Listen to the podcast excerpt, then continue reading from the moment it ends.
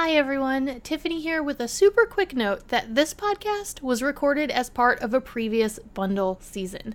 That means that the dates that you're about to hear for the bundle, well, they're no longer correct. If you're interested in seeing what the dates are for this year's sale, please visit thebellydancebundle.com. There, you'll find all the up to date information on our upcoming bundle.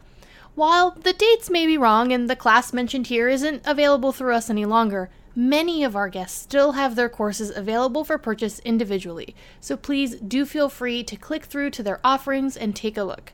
You're going to want to check it out after hearing how brilliant they are. Thank you so much for listening and enjoy the show. It's Yalla Rocks episode 16, and today we're improvising.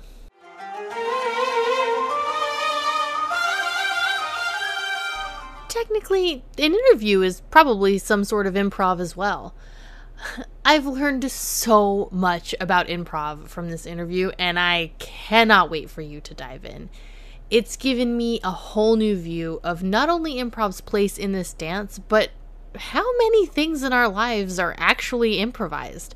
Sometimes you just have to put things in that context to make something way less scary. Our guest Alia has spent her whole life in this dance improving, and she has so much to share.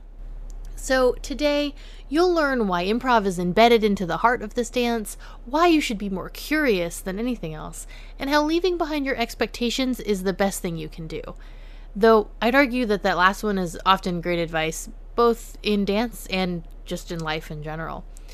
There is so much goodness in this interview, and the amazingness is only going to continue in Alia's effortless improvisation course, which will be included in this year's 2019 Belly Dance Bundle.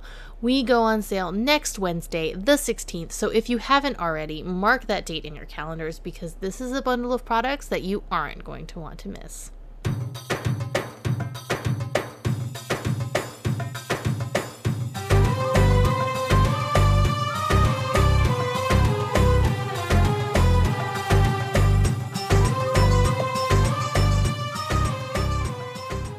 Hello, dancers, and welcome to Yalla Rocks, the belly dance podcast that helps you design your personal practice. I'm your host, Tiffany, and today we have the master of teaching improv and the author of Midnight at the Crossroads Has Belly Dance Sold Its Soul, Alia Thabit.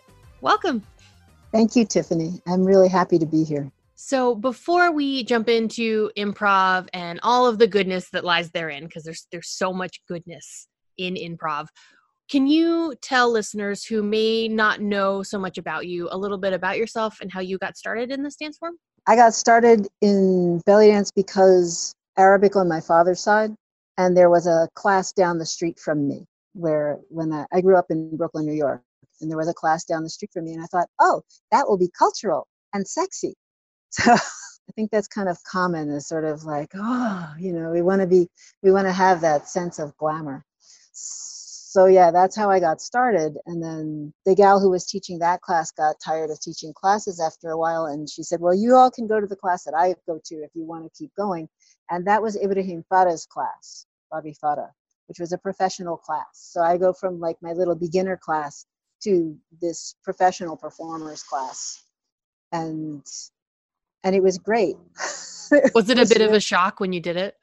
I didn't I I probably didn't know enough to be as overwhelmed as I have been in other classes later on. Um, and Bobby's classes were so well designed that a lot of it, I mean, it was just, it was so much fun. We had such a good time because we never did anything, we really never did anything twice. I went sometimes three times a week for two hours at a time to a dance class and the second hour was a symbol class. And he never repeated anything you know not a combination. We never did real choreography at that time. Later he started doing teaching choreographies but at, at that time in the mid 70s um, really the early 70s he didn't he didn't do that. But we had a short fairly complex combination in every class and we always did across the floor in every class. And so it wasn't it wasn't um, you know most of the classes that i see now everybody is learning choreography. And so you have to go to every class or you're going to miss part and it's all about memorizing and it's all about looking like everybody else. Bobby would have us go across the floor and say you know do this your way. Do this differently he'd pull different people up to do the combination in the front so we could see how it looked on different bodies he was always encouraging us to put our own flavor on things and do things our own way so it was a really really good education that I lucked into right off at the beginning. And that was back in the days of, you know, American nightclub style and the five part routine, which was generally improvised. When when improv was really king king of the hill in the belly dance world.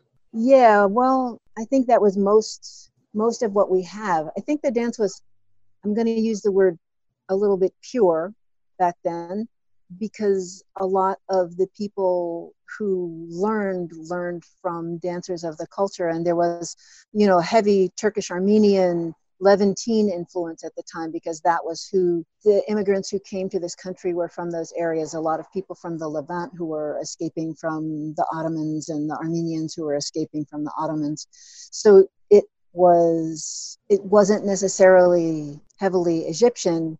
We didn't have the internet. It wasn't so easy to see you know the arabic movies and get arabic music i was lucky because i lived in brooklyn and rashid records was there which is one of the earliest purveyors of arabic music and movies in this country. And it was just handy. You know bus right away and that was the arabic part of one of the arabic parts of brooklyn and went there all the time anyway. Man so you you really did just like luck it you were just in the right place at the right time to get the kind of instruction that's really informed the rest of yeah. your life. Yes, it was really pretty miraculous. I, I was lucky. That's amazing. So improvisation was something that you you did from the very start but like you mentioned a lot of people now don't necessarily get that same instruction i think improv is a lot of times pushed out of the beginning stages of dance to make it easier for people to just pick up on as it's one of the like as teachers try to simplify classes a little bit that's the thing that is deemed a little too complicated and pushed farther down the lesson plan.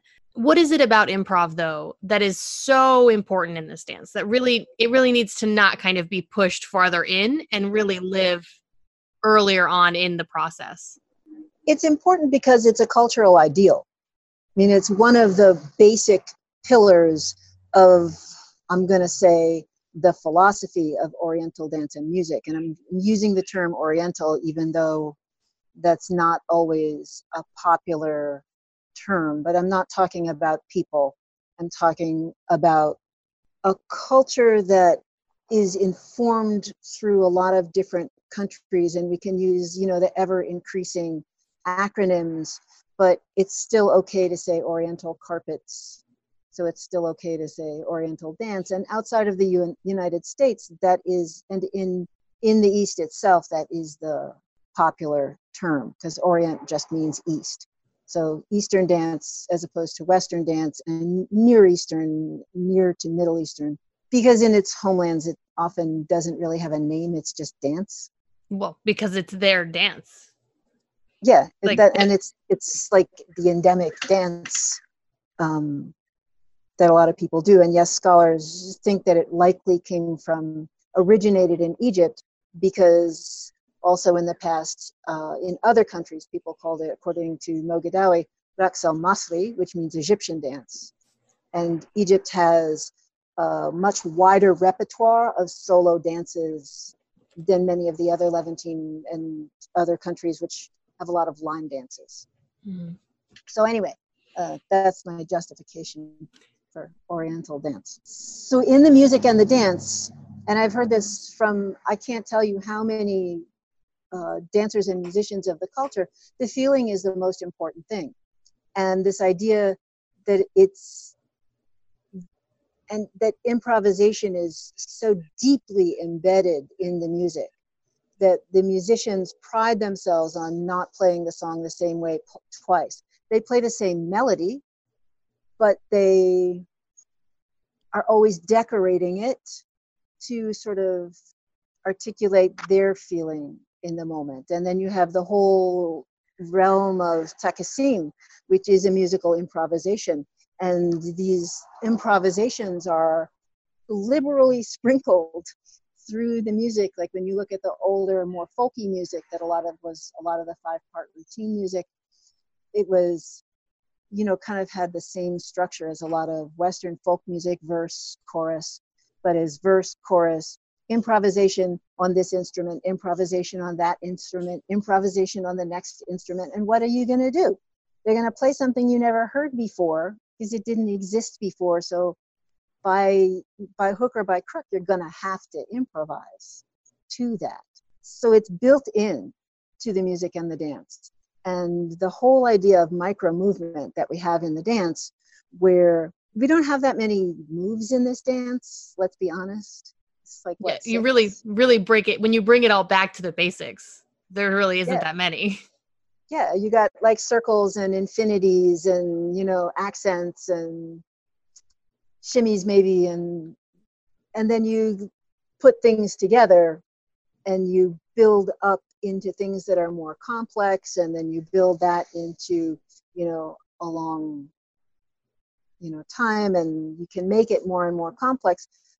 But it's pretty basic what's basic. And each of those moves is unique and fairly unusual.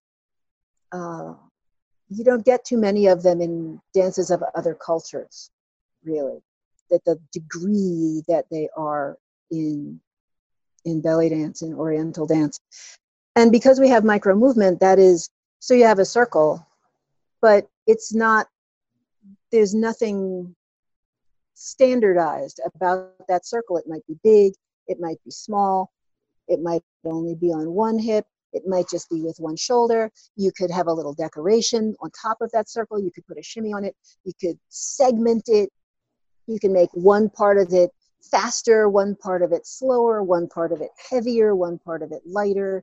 There's limitless variation. And that's a, also a really important quality. And the musicians have that same liberty. They take basically that same liberty with the notes. Arabic music has more notes than Western music. We have, what is it, I think, eight notes in an octave and it's whole you know whole steps and half steps and it's all on the piano and it's the same every it's arabic music has extra notes. They have notes in between. They have quarter steps and then the musicians make those quarter steps a little bigger or a little smaller because that's how they feel it. At that moment they want that note to be just a little sharper or a little flatter. And the instruments like an oud doesn't have frets so that you can change the quality of the notes. You can make it any way you want it to be. And that's why the violin became a popular instrument because it also doesn't have frets. Um, and even the guitar, even in this country, um, African Americans used knives and bottlenecks to be able to find those notes on the guitar with its fretted fingerboard and tweak the notes. So all of that is so built in and the dance is has evolved to mesh so beautifully with that music. Also we've only recently come into a phase of recorded music. Recorded music is what maybe is it less than 100 years old? I, I think it might be less than i was just trying to think of that. If it's if it's not less than 100 it's like on the dot. I think it was in the maybe either in the very late 1800s or the early 1900s, maybe in the 20s or something, that we started having recorded music. I don't remember, but it was it was a while ago, and it but it wasn't that long of a while ago. So we have thousands of years where all the music was live all the time, and even up until relatively recently, I think it might have been Sahra who mentioned that even up recently, if you were going to you know, practice. You lived in Egypt and you were going to practice. You hired musicians to play for your practice. You didn't practice with your boombox and your CD. But here in the West, for most of us, as you know, this dance became popular. Uh, it really got popular in the 70s, and then there was kind of a slough, and then it came up again. We've most people only have access to recorded music, so they don't really have that cultural experience of hearing all of that rich variety that the music can have. because they just play the record and the record the recording is the same every time so if the recording is the same every time then you can set a dance and have that dance be the same every time so far so good mm-hmm. i'm i'm letting you go i love this and then i think most people particularly in the west and and you know our our we're most you and i are probably most familiar with the united states as well most people who are in this, who get into this dance, um, some of them, like me, did not really have pre existing dance education. So, again, that was a me lucky neither. thing for me. I didn't have anything to unlearn. But I remember there being people in my classes back then who were um, ballet trained, like just talking among themselves in the, you know, those fringes of class where people do that, that the hardest part for them was like just relaxing the glutes and relaxing the body. And at that time, the wisdom around learning this dance was that you did not want trained dancers. You wanted untrained dancers because there was less for them to unlearn. And then maybe you gave them, you know, a little bit of extra support in arms, you know, to, mm-hmm. for lifting of the arms and stuff like that. So we have some people who didn't have any early dance education. But then we have a lot of people who've been going to Miss Susie's Academy of Dance since they were two. And so they grew up, and you know, the sum total of most dances is its vocabulary. Mm-hmm. And they started early on learning choreographies and learning how to memorize choreographies, and that's what they grew up on. And so they learned this dance, and it's yet another vocabulary, and that's it. You know, the the sum total of the dance is the vocabulary, and then you can do whatever you want with the vocabulary. And obviously, in that case, you know, you can take it and you can fit it to any other music that you can make it, you know, you can cram it into, and it's it's just another vocabulary under your belt. But all because this is what you've been trained to, it's all about choreography because in Western dance, the hierarchy of dance, the choreographer is above the dancer. That is true. The choreographer has higher status. I never thought about that. That's totally true. They may not even dance in the dance. They give they they choreograph on the dancers is how it's phrased. And they, you know, they give that dance and then the dancers learn it. The dancers are quite often, you know, in classical dance, they are very much technicians who do what has been given to them.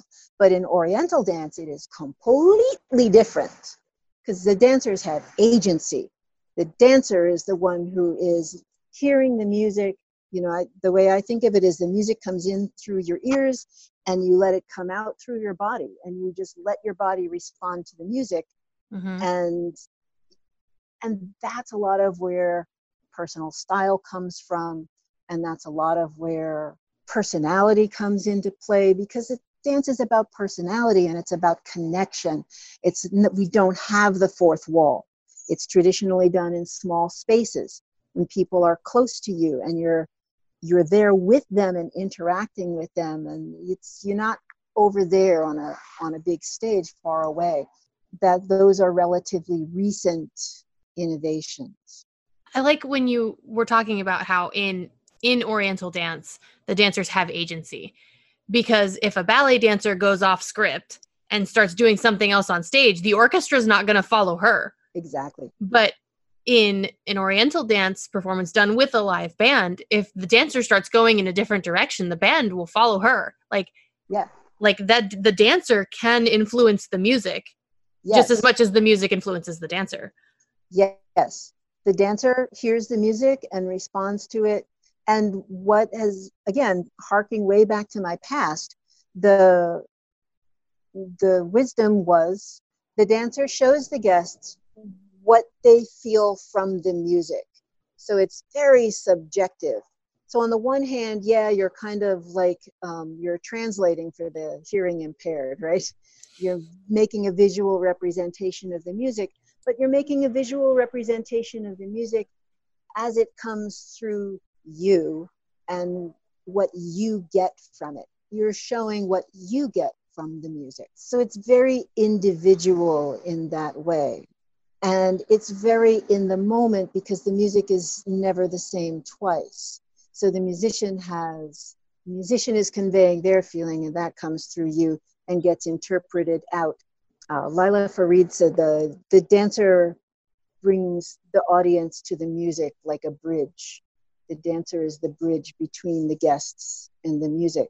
What you're talking about here is an, it's it really is an intrinsic mix of improv into the entire dance form from the music to the dancing to i mean like every aspect of it has improv built into it. Yes. And because our recorded music has somewhat taken off parts of that doesn't mean that we need to let go of all of the pieces right of you can what improvise yeah you can totally improvise to recorded music so where i want to go with this you mentioned in the product description for the course that you're putting in the 2019 belly dance bundle which is effortless improvisation um, mm-hmm. In the description, you ask the question of whether or not improv can be taught.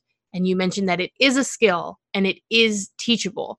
So, can you speak to that and also why why it does seem like an innate quality to dancers who don't who don't have it, who didn't mm-hmm. haven't internalized that their whole lives? Right. They learned a different skill. And it wasn't easy when they started to learn choreography, but they were very young. And it's easier to learn things when you're young. And when you learn, when one learns new skills, it's actually rather painful. Learning is not fun. You are literally out of your comfort zone and you feel like an idiot. Nobody wants to feel like a beginner again. We all did that a long time ago, and mm-hmm. it's not pleasant. So it's frustrating, it's annoying, and then you think, I'm just not good at this and I'm just not going to do it because this is stupid. I mean, that's, that's, that's exactly, I mean, this is really normal. It's very, it's very hard. I teach writing also at the college level and everybody comes, it's like the basic college writing course. Everybody comes into it starting from a different place. Some people read since they were little kids and you know they liked writing and they were into it so they come in with a very different skill set from people who come from families where you know people in the family didn't necessarily they weren't really into reading. Uh, or it, it just wasn't something that appealed to them. There was other things that appealed to them more. So they their skill levels aren't as highly developed. Some people have highly developed skill levels and some people don't. And it's hard. It's really hard learning new skills. But once you understand that it's hard learning new skills, you can have a lot more self compassion for the process. Because, for example, learning a choreography values certain things. It, it is, it really opens the door to perfectionism because everything is right and wrong and you're either doing it right which means you look exactly like everybody else and it's not has nothing to do with the way that your body might like to interpret the music and it's all about squinting in the mirror and it's all about aligning yourself with everybody else and making it be the same every time which is the total opposite of the entire aesthetic of oriental dance and music where you want it to be different every time you want a lot of opportunity for fluidity. So you have to start small, first of all, and not try to do everything at once because people are like, oh, well, I'm going to do this and I'm going to watch myself in the mirror when I do it and I'm going to look pretty. No, you're not. You're going to look garbagey because you're just starting. And you're going to do the same two moves the whole time. And and be in a state of panic. Oh my God, I'm mm-hmm. boring people. Oh, because you're terrified. You know, you don't know how to go from one move to another. I know we've all seen, you know, sort of beginner troupes, especially, and everybody is doing the dance, and they're not even dancing to the music, they're dancing next to the music. The music is playing, and they're doing the string of moves that they, they memorized, and ideally, they're kind of happening at the same time as whatever inspired the choreographer to make that string of moves in the first place. But a lot of the time, even even that, beginner troupes are largely doing their their step sequences are based in the rhythm rather than the melody. Mm-hmm. They don't even address the melody. And sometimes you see even very good dancers dancing to, for example, a live taksim, and it has that chiftetelli, boom, ba boom, ba boom, boom, boom, boom, boom, ba boom, ba boom, boom, boom, boom. And there's some musician with a melody instrument going, you know, oh,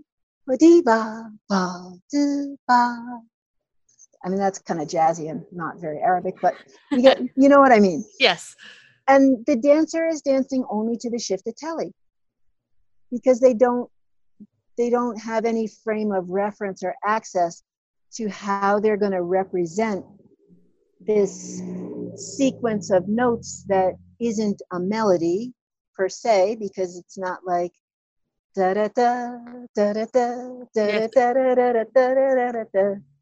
and it's heartbreaking honestly. It's heartbreaking. I had to take a long time to look at i kind of grew up as an improvisational person and i thought well obviously when people when people are good at things it's because they've done them in the past. How did how did i get that education? Mm-hmm. um, and I, I found all these places uh, you know my brothers were musicians and they played they played a lot of rock music and there's a fair amount of improvisation in rock music because there's that that that's what came through uh, upwards of 30% of the African people who were kidnapped and, and brought to this country and forced into slavery were came were came from Islamic countries. They spoke and wrote Arabic, and Arabic music was familiar to them. And some of that, and there was so there was this amazing organic fusion that happened in this country with all of the various people from the various parts of Africa jammed together. And you know their their music and their art there was all this crossover and come out and came into the blues which was you know continued to evolve into rock and roll on the one side and jazz on the other side and both of those forms had that notion of improvisation built into them so we have a better connection to Arabic music than we might think because we have those forms and we grew up with those forms, rock and jazz, that both have Im- improvisation built into them, into the music. But when we take when we take improvisation and we start to a do some cross training in other art forms that have improvisational qualities. Writing is an improvisational art form, basically. I that's that is true. I never thought of it in that context. And especially if you do like um, free writing, where you're not you don't have any plan, you just let what what's in your head come out. That's a training process. And when we start doing improvisation, we start in a way where we're not making judgments about the quality of what we're doing in the same way with free writing. We don't make judgments about the quality of what we're doing. It's about quantity. It's about writing for 10 minutes without stopping and just seeing what comes. It's about curiosity. What's going to happen? And it's the same. We start with free form improvisation often to music that isn't arabic music so that people don't get like tweaked out about having to do the things like it has to look like belly dance. No it doesn't. It has to it has to be something that gives your body the freedom to respond without preconceived notions of what shapes those should be and you know what that should look like.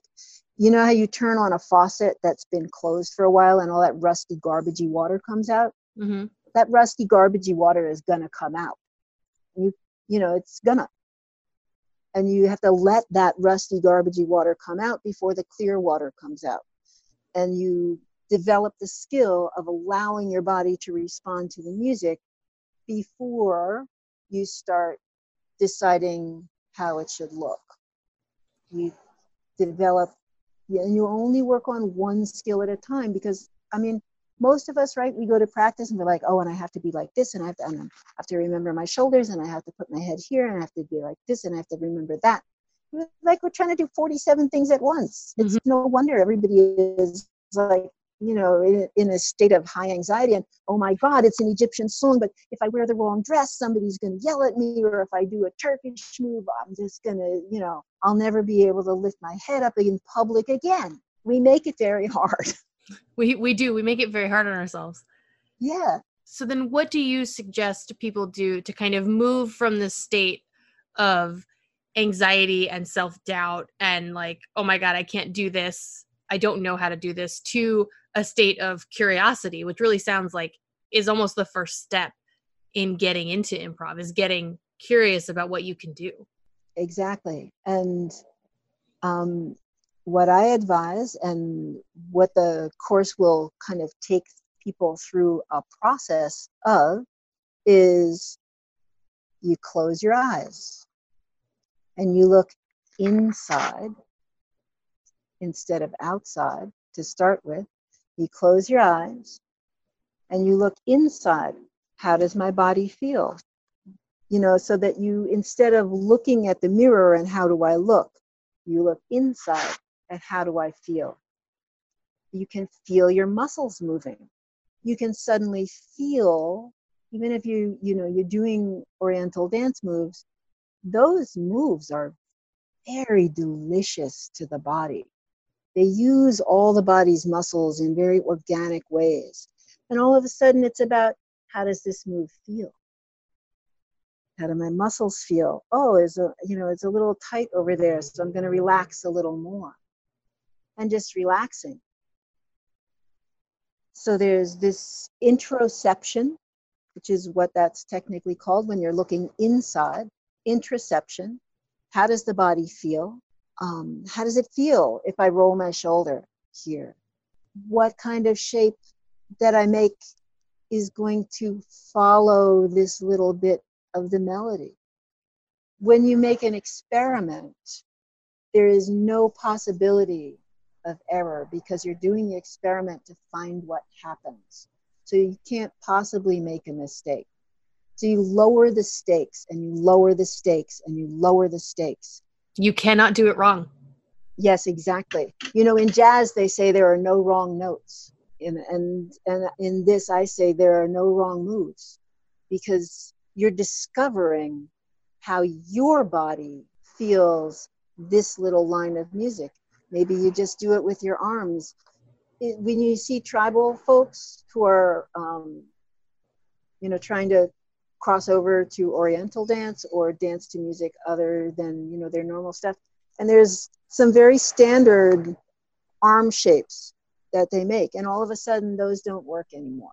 So, what would your arms like to do? How would your arms express this? Tribal has a more compressed movement vocabulary and a more stylized movement vocabulary. Um, Aisha Ali said, yeah, it's kind of like the Gawazi have a, a compressed mm-hmm. movement vocabulary and it's relatively stylized. So it's, it's similar in that way. But Oriental dance has a lot of freedom because, again, agency. How do you feel the music? How does your body express that? Does, you know, does this part seem like it should be little or bigger or bigger with the decoration because you are exemplifying and embodying the music.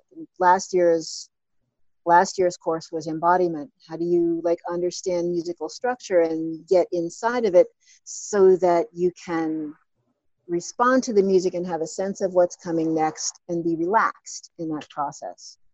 And that's part of the improvisational process. Am I actually answering your question? Yes.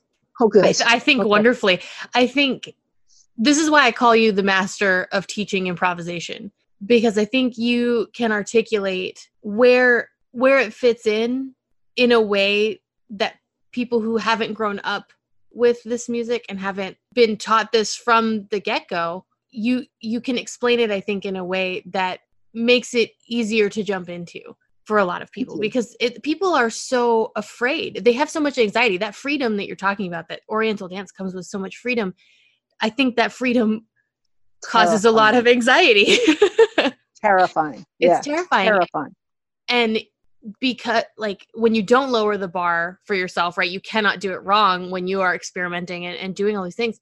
If you don't do that, then you're sitting there and you're doing the is this the right kind of move for this dance? oh man, I've only done three moves this whole, it's been five minutes and I've only done three moves. Just like you said earlier, everybody must be bored. Right. I know every single one of us has had that thought when trying yes. to like get better at improv. And when we're in that headspace of anxiety, we are not in the present moment. And this dance is about being in the present moment, being in the room with yourself. If you're in a room by yourself, you're in the room with yourself, not in your head somewhere else worrying about yesterday or tomorrow. You know, you're in the moment here in the room and you're with yourself with your eyes closed and just letting your body enjoy the music. And I think when we get there to that place, that's where a lot of people find the joy in this dance and they find that they're doing it on their own when they're having a bad day just because like it gives them that mental space. It gives your it makes your body feel better. You, it makes you feel better it makes you feel better you do this dance and you feel happy yeah. and you know so here and uh, but but we're going to be on stage you know, blah blah blah so one skill at a time you start by yourself with your eyes closed and letting your body enjoy the music. And little by little, you progress to here I am with my guest, and I will share the joy that I feel with them so that they can feel it too. And then you can be present in the room with the people. And your job as a dancer is to give joy. You bring the joy. You don't have to impress them with your acrobatics because they don't really care. They've had a bad day and they came to feel better. You want them to feel great. That's what you do. The three things that that to me that like sort of filtered to the surface as I wrote um, Midnight at the Crossroads, uh, like the the sort of trifecta of mastery in this dance is and the a lot of the Eastern dancers talk about same but different. Like the melody is the same, but it's different every time. So this idea that it, it's it's different every time that you respond the feeling in the moment first of all like what is your feeling today how do you feel it how does it want to come out today because that's not necessarily the same as it was yesterday or what it's going to be tomorrow because the music is different today and you're different today so one is the feeling in the moment and everybody has told me the most important thing is the feeling. The feeling in the moment that it's different every time, that you give yourself that um, luxury of interpretation. How it comes out is fine. And that you bring the joy. Because all, all of Arabic art is really largely it's the music all the tarab music it's about sort of meditative entrainment. It's that idea tarab is musical ecstasy. The dancer can be part of that equation of bringing everyone to a place of joy. And that's what you're doing.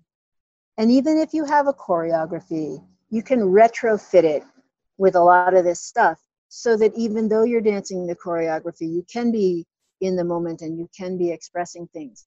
Even if you have a troupe, one of the reasons we have group choreographies is because we have groups, because we have dance classes. Because over there, they didn't really have dance classes. Everybody just danced, you know, within within their family, group of family and friends. Other people danced and you just learned it by osmosis because you were there and it, everything you know goes together so well so now we have dance classes and people had groups and they're like oh shit now I have to do something for the recital. We have to have a recital, and everybody wants a product. I don't make dances anymore. When I do, when I am in a place where you know I'm teaching live classes, I no longer I no longer make dances. I have the group make dances. Well, that's fun. And I have and I have the group make the dance, and you know we build in. Uh, what are we saying here? Because dance is about having something to say. And again, most of the time, that element has been stripped out of dance education. You're just doing a movement sequence and it's empty. But the movements are a container for the dancer's feeling and the dancer's expression in the way that the notes are a container for the musician's expression. So, and it, yeah, this is another thing. Bobby used to say, nobody really has much to say in this dance until, you know, they're at least 40 once you've been around the block a few times. I've heard that multiple times. And it's kind of offensive to younger people. but I'm but good. Whatever. But as as a younger person, all of a sudden you can go, "Oh, something to say?" Because when you're young, you know, a lot of what you have to say is, "Look at how pretty I am. Look at how well I learned this. You know, look at how accomplished I am." And when you're older, you have to say, "I've been through some tough things." You Mm-hmm. know, there was all these hard things that happened in the past. Because you know, a lot of those songs are very tragic Mhm. but we don't we don't bring tragedy into this magical place that we have where here we are together and it's so wonderful and i love you so much and it's like yes a tragic thing happened you know and everyone's like yes a tragic because everybody had a tragic thing happen yeah and here we are all together and we we really use that we like refer to things but we're grounding ourselves in the beauty and joy of the present moment. And that's the heart and soul of this dance. marvelous marvelous alia i i'm really excited for people to hear this. So we're gonna have to jump back on another one of these podcasts and talk more about all of these little amazing tidbits you're dropping because i feel like we could we could go for an hour on any one of these things. So i'm definitely gonna try and get you back on here. But for this year for the 2019 belly dance bundle you are putting in effortless improvisation. It's a four week course and i know it's going to help so many people kind of get past this roadblock that they have set in their braids around improv but other than in this year's belly dance bundle where can people find your work how can they connect with you on the internet how can they find more of your amazing teaching AliaThabit.com. I even have a shop page now. Very excited about my new shop page. I've been in this business for 40 years and I have a shop page finally. I shouldn't admit to these things, should I? i think it makes you relatable Thank you. Yeah, so aliathabit.com slash shop if you want to go straight to the page. And then a lot of those things have their own pages. Um, the book, Midnight at the Crossroads, It's really is a excellent. distillation of all of my understandings about this dance, kind of all in one place. And it it really is this dance is so deep. It is so much deeper than the, a movement vocabulary or the music. It is a very, very deep, powerful venue for healing and joy. And um, I mean, all of us, all that perfectionism, all that, oh shit, I made a mistake, now I'm going to die. Um, all of that stuff, as far as I'm concerned, those are symptoms of unresolved trauma. And ironically enough, belly dance in its cultural aspects is a premier venue for trauma resolution. It has so much stuff built into it where the way that it's being taught is sort of with all the choreography and the perfectionism kind of pushes us even more deeply into traumatic anxiety where cultural belly dance is a door outward from that a door to joy Well, everyone, I'll put a link to Midnight at the Crossroads in the show notes page. So if you haven't read it yet, you definitely should. It's an excellent, excellent book. It's actually um, when we first started the bundle, that book is what made me reach out to Alia and see if she would come and be part of the bundle because I felt like that was something that people really needed to read and and internalize and and rethink the way that they view oriental dance. So alia thank you so much for all the hard work that you put into everything that you do and and bringing bringing these ideas to the masses in a way that i think is easy for us to like as westerners to kind of jump into and understand. It is my pleasure. Thank you for including me. I really enjoy being part of the bundle and i appreciate what you do to put it all together and make the choices that you make about what is in there Oh, awesome. Thank you so much, Alia. And everyone, we will see you tomorrow.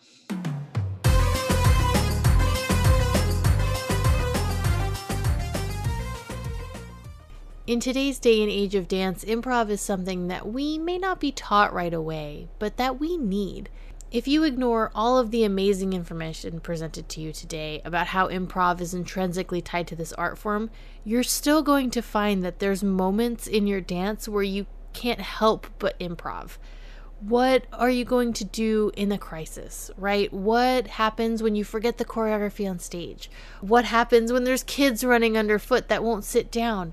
What happens if you step on a rock when you're outside at a hafla or outside at a, at a small event, right? There's always these little these these crises, little moments in our dance where you have to react, you have to do something. And you know what? It's improv. Improv is what gets you through those moments.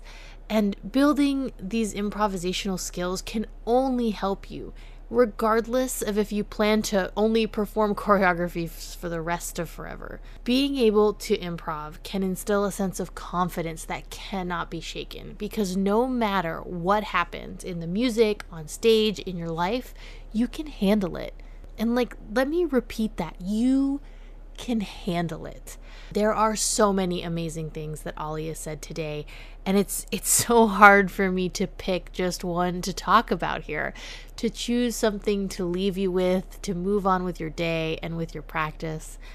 But I think the thing that can be applied most broadly is this idea of dropping our preconceived notions of what your dance is supposed to look like when you're improving. And maybe while we're there, dropping our notions of what our practice should look like. At the end of the day, you just have to give it a try. Drop those expectations expectations of your dance, expectations of yourself, expectations for others, and experience the present. Enjoy the music, enjoy your dance, enjoy yourself, and enjoy the people around you. We only get this moment once, so let's improv life to the fullest. Want to learn more from Alia or check out her book Midnight at the Crossroads? You can find links to everything on the show notes page at thebellydancebundle.com slash 16. There are also links there to some of the biggest podcasting apps so you can subscribe if you've been enjoying the show. And I promise that I'll stop saying the date October 16th pretty soon. But that moment is not now. The sale goes live in just five days, and I've been gearing up like mad over on this side of the microphone. If you have any questions about the sale, please stay tuned to Instagram. We'll be having a live Q&A over there in a, in a couple of days, so you can come and ask me any questions that you have about the bundle, about the challenge, or about anything in your practice. I'm here to help. So if I don't have an answer, I'll find someone who does. Thank you so much for listening, subscribing, and for working so hard at your dance. You're amazing, and I appreciate you. Now, go find something to make up. It's improv time.